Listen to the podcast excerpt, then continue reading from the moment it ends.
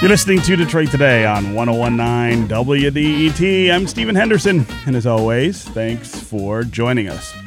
Charlie Beckham has worked for just about every mayor of the city of Detroit over the last four decades, and he's had almost every high ranking job in Detroit city government. He has run public lighting, he's been head of the water department, he's run general services, he was in charge of recreation, and for the past five years, he's been building the Department of neighborhoods. He has served everyone since Coleman A. Young was elected in 1973 and has worked as six mayors have come and gone from City Hall. And so his life and his work reflect all of the narratives that have unfolded in this city over that time. He has seen the rise of the black political class in Detroit and the decline of that initial group of power brokers and interests that fueled that political class. He's uh, been in legal trouble because of his work with the city. He's seen the financial turmoil that has been with the city for decades and just now may be subsiding. He's seen the political and racial tensions that have defined Detroit's relationship with its suburbs. And finally, as he retires from his long career with the city,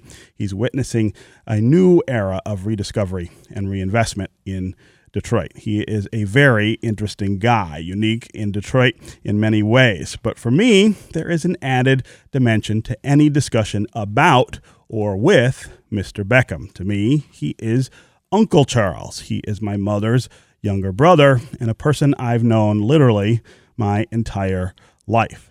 So much of what I know about Detroit and so much of how I feel about this city was shaped by my Uncle Charles and his role here. And it was shaped by our family, whose commitment to this place dates back nearly three quarters of a century. I want to welcome Charlie Beckham, my Uncle Charles, to Detroit today. Good morning, sir. How you doing? It's good to see you. All right. um, let's start with the news. All you right. say you are retiring finally. Now, I've, as I said, knowing you my entire life. You've said this before. Uh, you, is this the real thing? Are you really going to walk this, away? This is the real thing. And why time. now? As you know, I I I, uh, I retired in 2010 Mm-hmm. uh, after a successful run with uh, Mayor Bing, and uh, at that time I had uh, served uh, a lot of years for the city of Detroit, and so it made a lot of sense to retire at that time. I drew my pension and Mm-hmm. Social Security, and was out there for three years. Uh, I enjoyed it. You know, I was picking up uh, my granddaughter from school, and we started the the Michigan Black Chamber of Commerce. Then, I mean, it was great.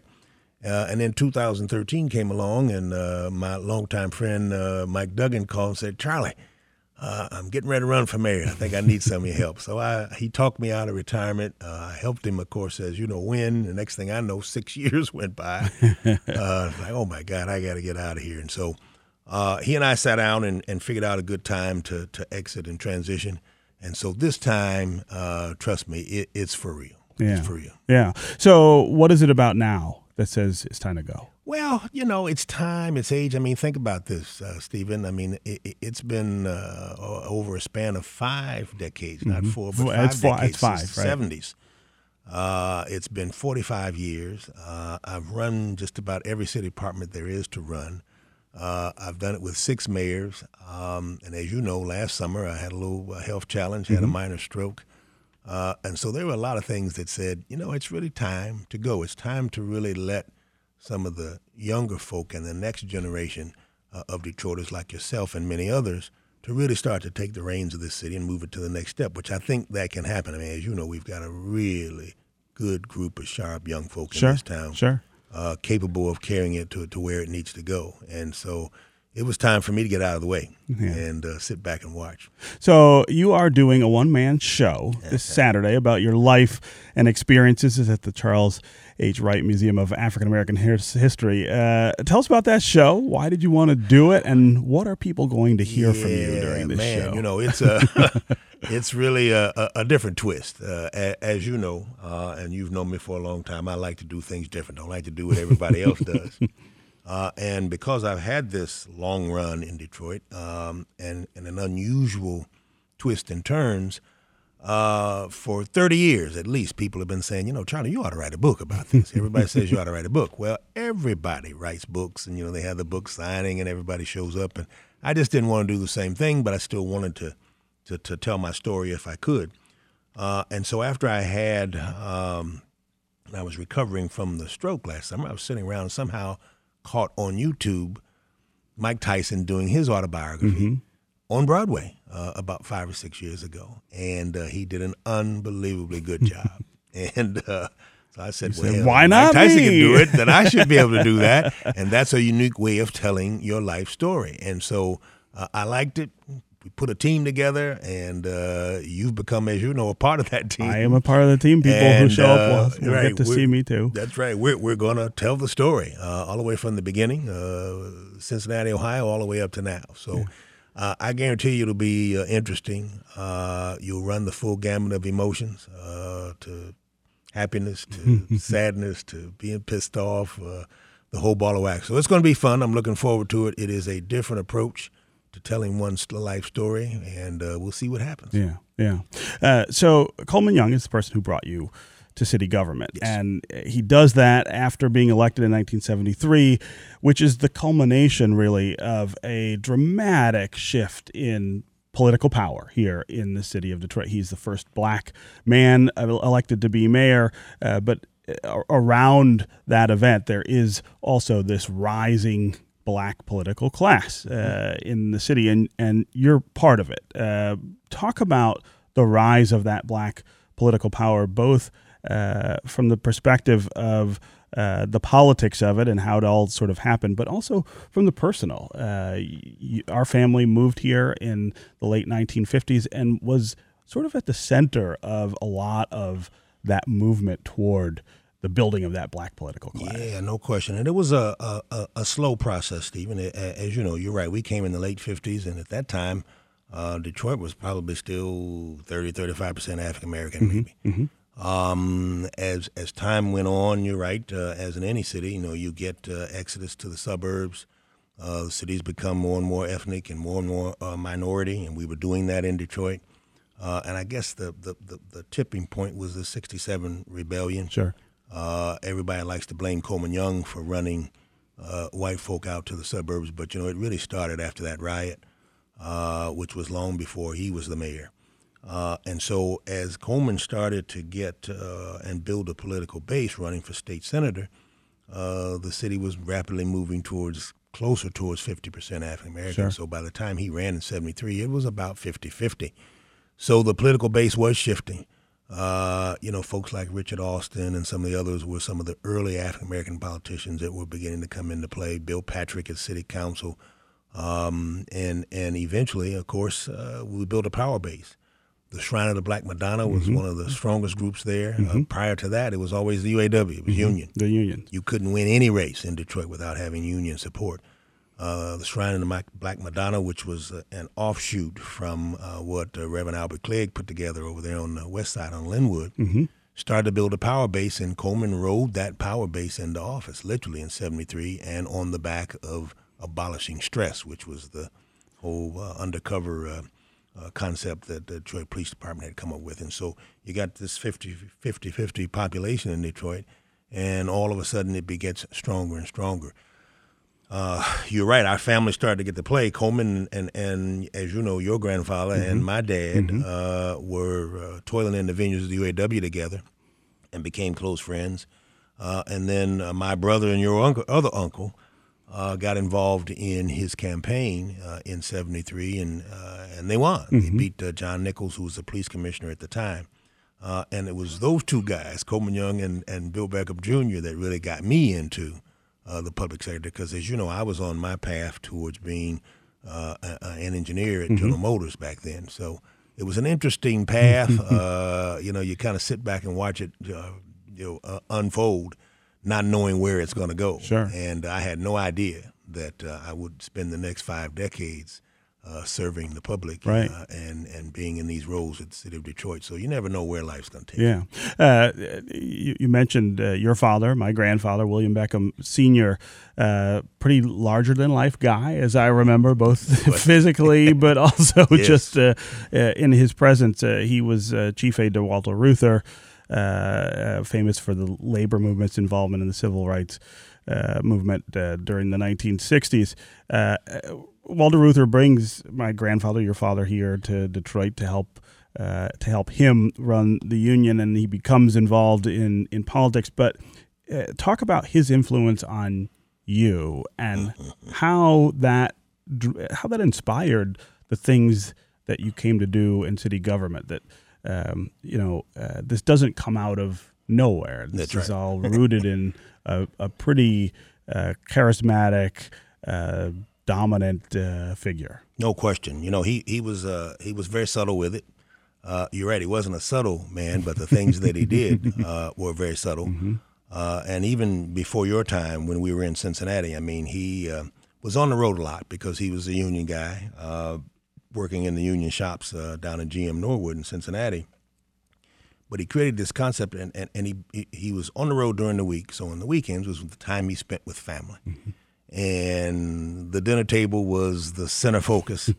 uh, and he ran that like it was a boardroom. Uh, he called them the round tables, and we discovered very quickly the table wasn't round; it was really a rectangle, and he sat at the head. he was it. in charge of it, right? He was in charge of it, but that was where he uh, waxed eloquent. That was where he taught us how to talk, how to speak, uh, how to function in a white world, uh, good, bad, different, all of the stuff uh, that we learned. I mean, we formed our basis there, and so we carried that when we came to Detroit. After Walter Reuther convinced him to come to Detroit and be his administrative assistant, that round table went with it. Uh, so that was always where we got our lessons. And so my brother, your mother, uh, our other sister, uh, myself, we got indoctrinated to, to the Bill Beckham Senior way of how things were. And he was a man before his time, as you know. He was uh, um, only a high school education, but well read, read everything. Matter of fact, uh, on Sundays, we all had to sit down and read something, as he said. That's right. Read something, or Just sometimes read. I remember he would say, "Just sit there and think." That's exactly Right? right. Just sit there and think. so so there was no playing on Sundays, and so you read. And so I can remember many Sundays just pulling out the encyclopedia and just opening it up and reading the encyclopedia. But you know, you, after a while, that pays off later on in life. And so that was where he started that and established that in us. Uh, and each of us then took that and carried it from there to do the things that we did. But it was always rooted uh, in that base that Bill Beckham Sr. put in place uh, around those round tables. Yeah, yeah. Okay, we're going to take a quick break. And when we come back, we're going to continue our conversation with Charlie Beckham. We are going to talk about the mayors he served here in the city of Detroit, the legal trouble he faced in the 1980s, and what he sees for Detroit in the future. Stay with us on Detroit Today.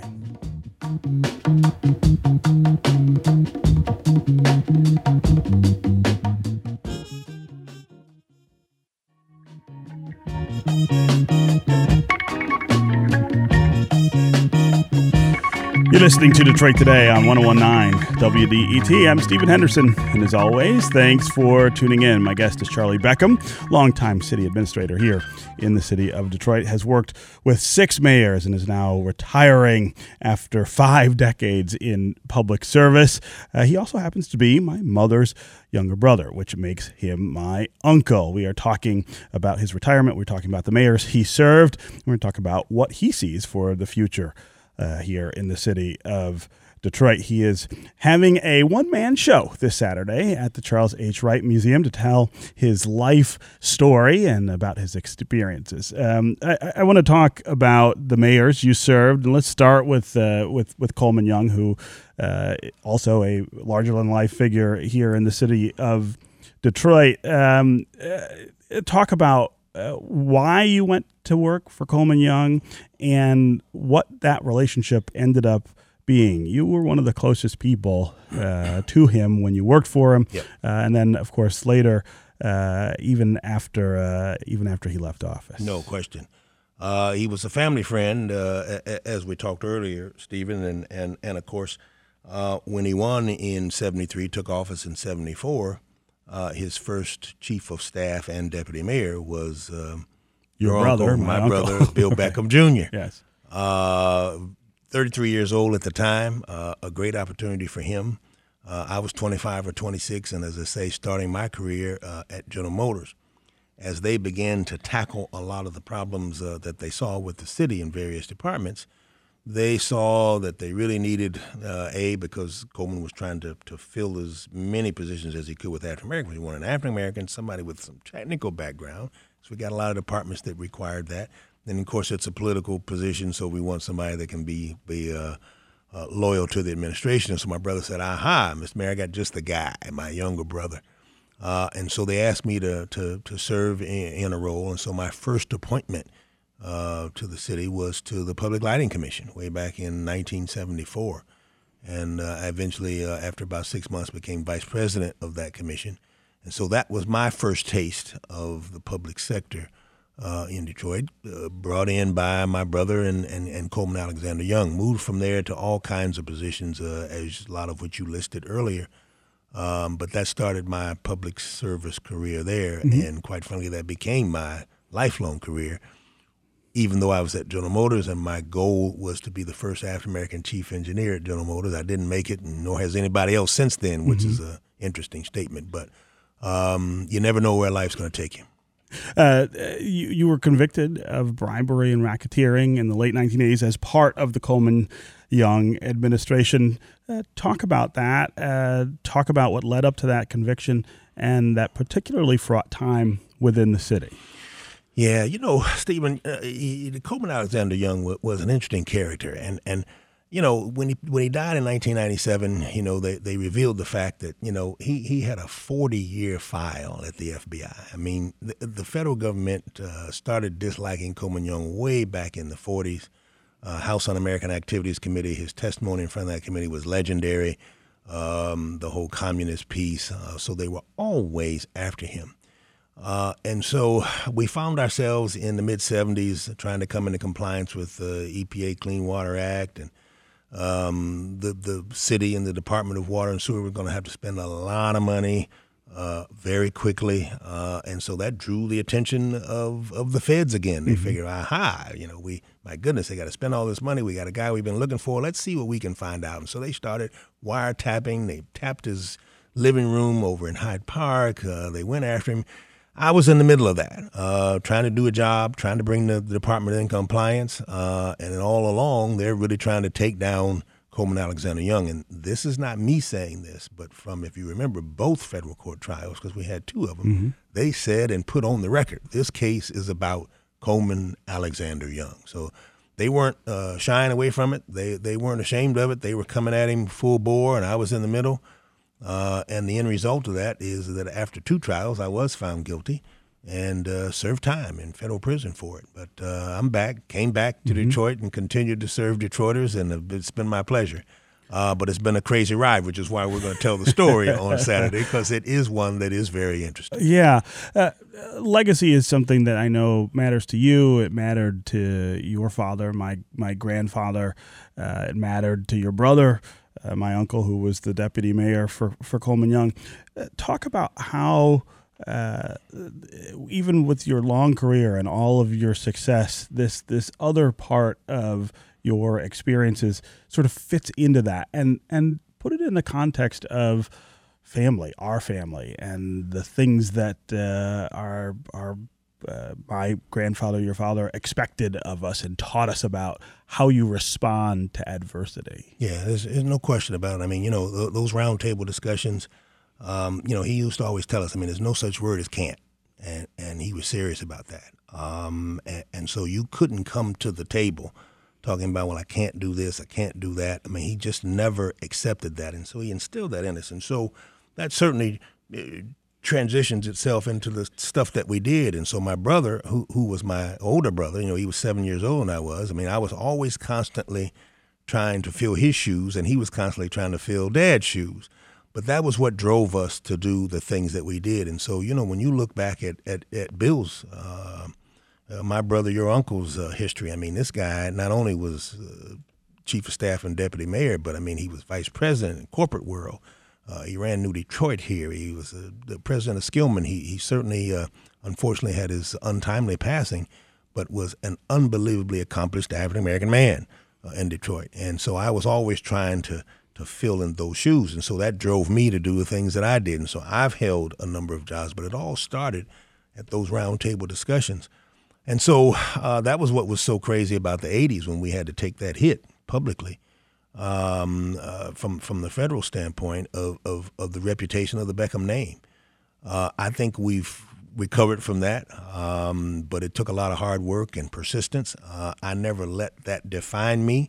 Uh, I never let anybody else define me about that. Uh, I am a convicted felon, but I never shied away from that. Everybody knows the story of how that came about, and anybody that wants to hear more details, they can come on Saturday. uh, but I've never shied away from that. I've never hid from it, and I think that was part of what uh, created a lot of respect for us and mm-hmm. our family in Detroit. Mm-hmm. Is that I didn't do that. Uh, you know, there were many times, as you know, your grandmother and my mother said, you know, you ought to leave Detroit. I can't believe what this city has done to you.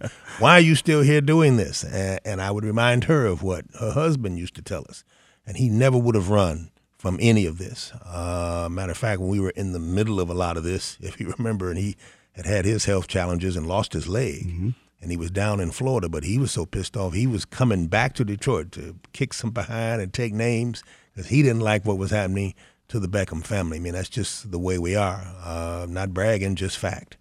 Um, and so uh, I, it's been a pleasure being a part of this family. Yeah. Uh, I am now the a patriarch of the family. And I always say I'm the reluctant patriarch because I got there because our my dad and my older brother left out of here prematurely, so it left me as the patriarch.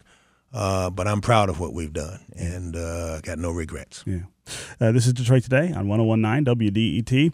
I'm Stephen Henderson. My guest is Charlie Beckham, longtime city administrator here in the city of Detroit. Worked with six mayors and is now retiring after five decades in public service. Uh, we're talking about the city. We're talking about his time here in the city, the legacy that he leaves, uh, and what the future might look like for us here in Detroit. Um, uh, let's talk about the city today. As I said, you served six mayors. Uh, right uh, you you work now for Mike Duggan. It's really interesting that y- you started work for the first black mayor here in the city of Detroit, and you're ending with the first white mayor since that black mayor right. uh, was was elected. Um, talk about what you see in terms of where the city is now, both in terms of that black political class. Uh, a lot of people very uneasy about a white mayor being at the head of things in, in a black city, uh, but also where we are just as Detroiters and as Detroit. Yeah. Uh, good point, Steve. You know, I, and I think we're, we're we're in a good spot. I mean, I, I, don't think anybody can deny the fact that the resurgence of Detroit right now is real.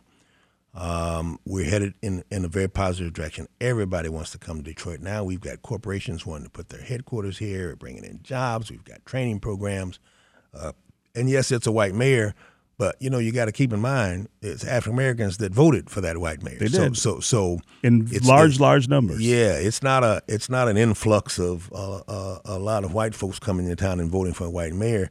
They voted.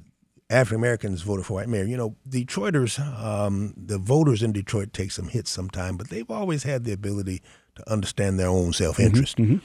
Uh, and so, uh, even in the 2013 election, and you know, it was Mike Duggan against Benny Napoleon but you know, we won that uh, with a white candidate as a write-in candidate um, in an African American town. Uh, and so you could look at that and say, well, man, what's wrong with the, the, the, the, voters? But you can also look at it and say, man, the voters were voting in their own best interest. They understood what it was going to take coming out of bankruptcy uh, to really make Detroit what it is. And so we've done that. Uh, Mike Duggan, um, with all of his faults and his assets, uh, everybody knew him. We knew what he was, but we knew one thing. First of all, he loved Detroiters, and that was clear.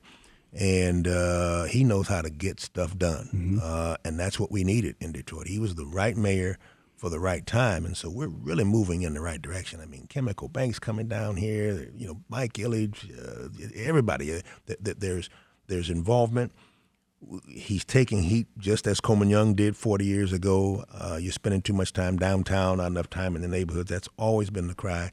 It's just not supported in the facts. Uh, we've got 10 targeted neighborhoods that we're spending 130, 140, 150 million dollars in over the next three or four years. There's African American developers doing the work in those places. Uh, we're getting African American businesses involved in the process.